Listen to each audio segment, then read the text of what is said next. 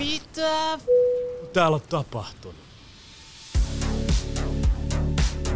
Toivoisin kyllä, että me eläisimme yhteiskunnassa. Jee, jee, jee. Tervetuloa taas Mitä tapahtuu podcastin pariin arvon yhteiskunnan eliitti.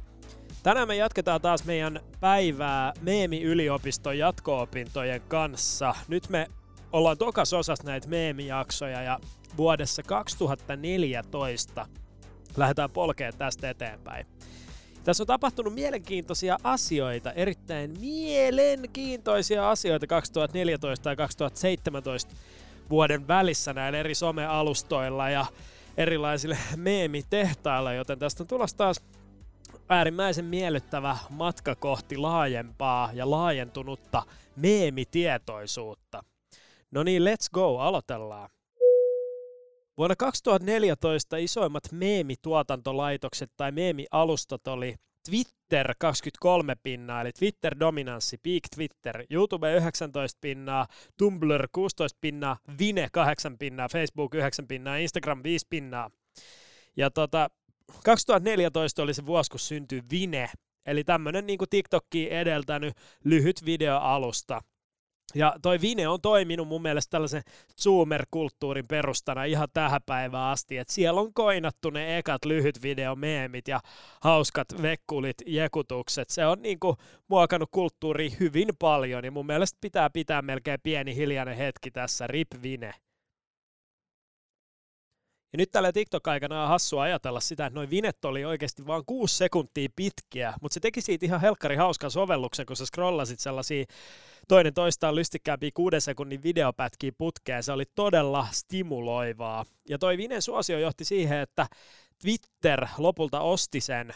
Se oli itse asiassa ostanut se jo aikaisemmin lokakuussa 2012, mutta tota, se ei keksinyt koskaan oikeastaan, että miten tämä Vine kaupallistettaisiin. Ja Vine lopulta sitten kuoli vuonna 2016, puhutaan tuosta myöhemmin. Mutta se, mikä tuolta Vinestä on jäänyt elämään eikoisesti, on toi lausahdus Do it for the vine. Ja se elää ja voi tänäkin päivänä hyvin. Väliin tulee itsekin sanottua, kun tekee jotain tosi dorkaa, do it for the vine. Tai sitten tulee sanottua, että hello YouTube, mutta jompaa kumpaa. Mutta joo, puhutaan hetki Twitteristä tähän väliin. Twitter oli siis vuonna 2014 ylivoimaisesti suurin meemien lähde, ja se tuli olemaan sitä vielä useampana vuonna sen jälkeenkin, niin kuin me tullaan tässä sarjassa näkemään.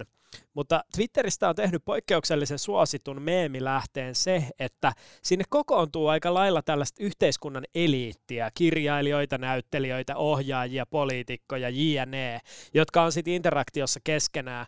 Ja tämä jos joku luo sellaisen otollisen maaperän tiputella sellaisia nopeita, ulmikkaita teikkejä joko kuvalla tai ilman. Ja Twitterissä tällaiset erilaiset faniyhteisöt ja muut porukat kokoontuu heittämään läppää keskenään. Siitä syntyy sitten helposti todella screenshotattavaa kamaa, joka levii helposti sit muissakin someissa, Facebookissa kuvina tai Instagramissa tarinoina, jne. Mutta Twitter on ollut viimeisen kymmenen vuoden aikana todella suuri ja keskeinen meemien lähde. Yksi legendaarinen, ehkä eniten tätä vuotta 2014 kuvaava meemi oli tämä Ice Bucket Challenge. Ja Ice Bucket Challenge oli siis sellainen trendi, että sä kaadat itse päälle ämpärillisen jäävettä ja sitten sä kuvaat siitä videon. Ja näitä rupesi tekemään niinku ihan joka ikiseen someen lähes kaikki erilaiset tyypit arkikansalaisista superjulkiksi asti ammattilaisurheilijat oli ehkä se niin kuin isoin demografia, joka näitä duunas. Ja aluksi tässä oli ideana se, että sä pystyt niin kuin tätä kautta signaloida, että sä aiot lahjoittaa johonkin hyvän tekeväisyyteen rahaa. Ja tämä oli tällainen hyvän tekeväisyyshaaste. Mutta myöhemmin se tarkentui silleen, että tällä Ice Bucket Challengeilla lahjoitettiin nimenomaan ALS-tautia tutkivaan hyvän tekeväisyysjärjestöön. Ja sitten kävikin niin, että tällaiset hyväntekeväisyysjärjestöt, kuten ALS Association, keräs yhteensä 100 miljoonaa dollaria kesällä 2014, kun aikaisempaa vuotta ne oli kerännyt kolme miltsiä. Eli siinä tapahtui kyllä aika hyvä nousu ja voisi sanoa, että tuo Ice Bucket Challenge kyllä toimi ja ajo asiansa. Ja mä muistan näitä todella paljon kyllä kaikenlaisista someista. Tämä oli vähän sellainen juttu, että tässä kohtaa koettiin ehkä ekoi kertoi sellaista sosiaalisen median ryhmäpainetta, että ihmiset puhu siitä, että pitäisikö meidän tehdä tämä? No eikö se ole vähän tyhmä, kun kaikki tekee jo tätä? Ja nykyään tämä on niin kuin todella yleistä pohdintaa siitä, että mihin kaikkiin tällaisiin somefädeihin ja ilmiöihin täytyy lähteä mukaan. Mutta vuonna 2014 me oltiin vielä vähän sellaisessa pilottivaiheesta Ice Bucket Challengein että silloin se oli vähän vierasta, että miten näihin juttuihin lähdetään mukaan ja keillä kaikilla on siihen velvollisuus. Mutta oli tosi mielenkiintoista aikaa ennen kaikkea. Mutta joo, Suomenkin meemikentällä tapahtui hyvin paljon vuonna 2014.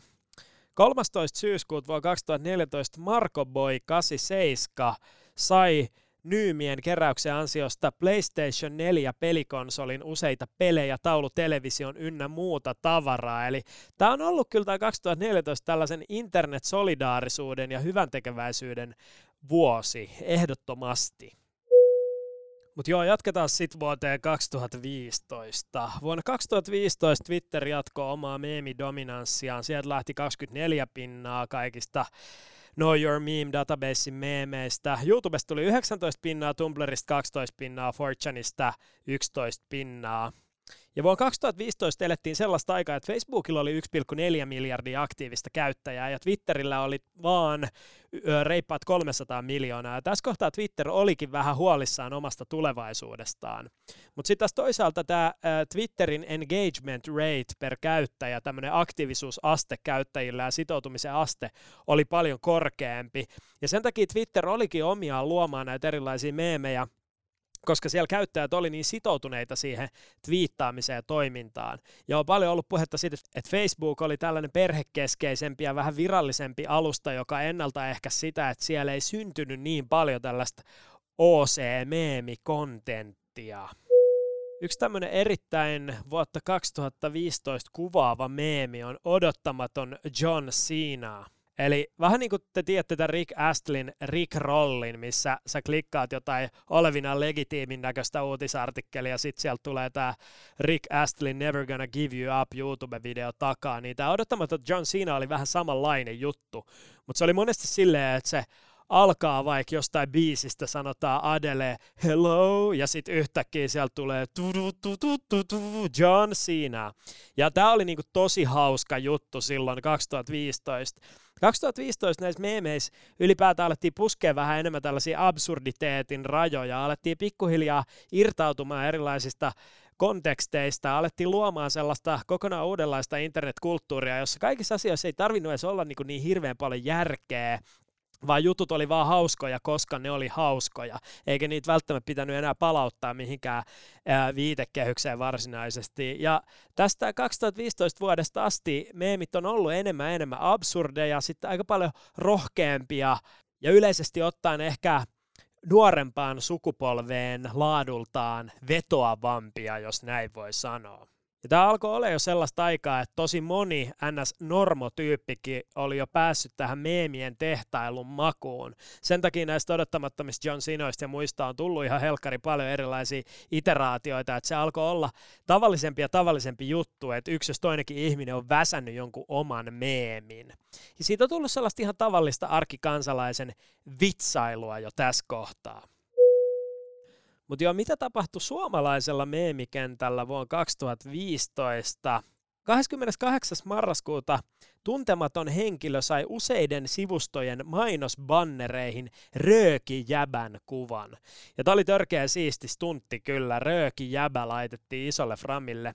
Rööki-jäbä on siis vuonna 2015 ylilaudalla yleistynyt meemi. Meemiin kuuluu kuva UFCn presidentistä Dana Whiteista sekä kopiopasta. Rööki-jäbä sai poikkeuksellista huomiota marraskuussa 2015, kun tuntemattomaksi jäänyt anonyymi oli onnistunut asettamaan Rööki-jäbän kaikkien MTV TV Oyn omistamien internetsivujen mainosbannereihin. Lanka aiheesta on tallennettu ylilaudan eeppiseen. Rööki Jäbän suosio oli huipussaan vuosien 2015 ja 2016 vaihteessa. Nyymit ovat luoneet Dana Whiteista tuhansia eri variaatioita ja usein kopiopastaakin muokataan kuvan mukaiseksi. Mutta joo, selkeästi tämä 2015 oli jotain tällaista taistelumeemien kulta-aikaa. Sulla on John Cena-meemit ja sitten sulla on Suomessa Rööki Häbä, Dana White-meemit. Mutta se, mikä mun mielestä on hauskaa tässä, kun erottelee tätä niinku kansainvälistä, kansainvälisesti kuuluisia ja suosittuja meemejä ja sitten näitä suomalaisia, niin kyllä näissä suomalaisissa monesti on se oma, oma pieni flavorinsa, semmoinen pieni hauska twisti, missä ehkä hyödynnetään tätä meidän kielen hauskuutta ja erilaisuutta luovilla tavoilla. Ja mä kyllä, mä kyllä diggaan aika paljon näistä kotimaisista meemeistä ja meemituotannosta. Mutta nykyään kun ylilauta on ehkä painunut vähän enemmän sivuun sellaiseen marginaaliin ja sitä on tituleerattu mediassa tällaisena äärioikeiston kanavana ja vastaavaa, niin se ei ole ehkä niin kosher hakea meemi-inspiraatio enää sieltä. Ja suomalainen memetiikka onkin tässä kohtaa maailman-aikaa ehkä tukeutunut enemmän sellaisiin Instagram-meemitileihin ja sitten näihin TikTokkeihin, mitä käsitellään myöhemmin tässä sarjassa. No mut joo, mennään eteenpäin. No vuonna 2016 Twitter kasvattaa jalansijaansa suosittuna meemitehtaana. 32 pinnaa meemeistä tuli silloin Twitteristä, 19 pinnaa YouTubesta, 11 pinnaa Facebookista ja 9 pinnaa Tumblrista. Ja tässä kohtaa aletaan olla sellaisessa maailman ajassa, että älypuhelimet yleistyy huomattavasti ja nämä meemitehtaat alkaa jakautua mobiilinatiiveihin ja desktop-natiiveihin, paikkoihin ja alustoihin. Ja tämä Twitterin suosio edesauttoi se, että sika moni pystyi käyttämään Twitteriä kätevästi kännykältä ja meemeilemään mistä tahansa bussin takaosasta tai koulun penkiltä, ja se ei vaatinut sitä näyttöpäätettä samalla tavalla. No vuosi 2016 oli siinä mielessä surullinen vuosi, että silloin Vine kuoli – et vaikka sillä oli 200 miljoonaa aktiivista käyttäjää sen kuolin vuoteella, niin se ajettiin alas, koska sille ei keksitty, että miten täällä tehdään rahaa. Vine jätti kyllä syvän jäljen koko internetin sieluun ja moni jäi kaipaamaan Vineä ja hetken aikaa me elettiin sellaisessa Vinen jättämässä valtavassa tyhjiössä ennen TikTokin tuloa, että mistä me saadaan nopeatempoisesti paljon hauskoja videoita. Mä muistan, että se oli aika rankkaa aikaa kieltämättä. Mutta moni näistä Vinen tähdistä löysi tässä sitten uusilta alustoilta. Esimerkiksi nämä Paulin veljekset Logan ja Jake hyppäs YouTubeen. Ja tosi moni muukin osasi lähteä sieltä sitten Instagramin tai YouTuben puolelle, että Vine-vaikuttajatkaan ei jääneet ihan sinne puille paljaille, mutta jos mä mietin sellaisia golden vinettäjiä, kuten vaikka tämä yhdysvaltalainen erittäin lahjakas räppäri Riff Raff, joka oli mun mielestä niin äärimmäisen kova vinettäjä. Mä en ole sen jälkeen nähnyt missään muussa somessa siltä yhtä hauskaa hyvää sisältöä. Että se vähän niin kuin piikkas vinessä. Ja silleen välillä käy, että jollain alustalla joku tyyppi on ihan stara, mutta sit se ei saa välttämättä konvertoitua sitä omaa stardomiaan enää jollekin toiselle alustalle. Mutta tällaista on. Aika menee eteenpäin, elämä jatkuu, on pakko sopeutua. Jos ei sopeudu, on tuomittu katoamaan.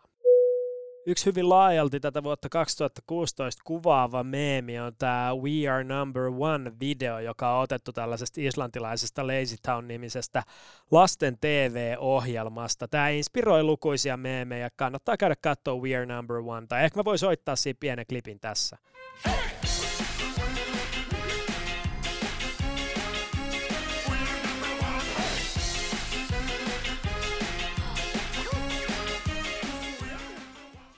Mutta joo, tässä videolla nämä tällaiset äijät tanssii ja siitä on tehty vaikka mitä erilaisia variantteja. Mutta tämä meemi sai ihan uuden twistin, kun paljastui, että tämä meemin takana ollut mies, näyttelijä Stefan Karl Stefansson, oli sairastunut syöpään.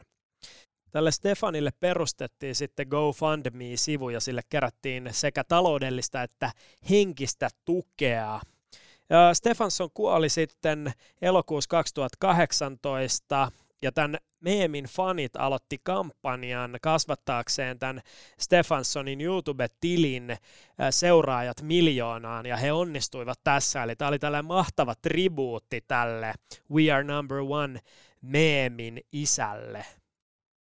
Ja juurikin vuonna 2018 Redditin R. Dank Memes valitsi tämän Robbie Rottenin, eli tämän Stefan Karl Stefanssonin meemin vuoden meemiksi, eli valtava kunniaosoitus myös sieltä suunnalta. No kotimaisella meemikentällä tapahtui kans vuonna 2016. 22. toukokuuta julkaistiin ensimmäinen leike tästä videosta, missä tämä yksi äijä istuu metrossa ja sanoo, että on juonut 2-300 kaljaa. Mä oon 200-300 kaljaa.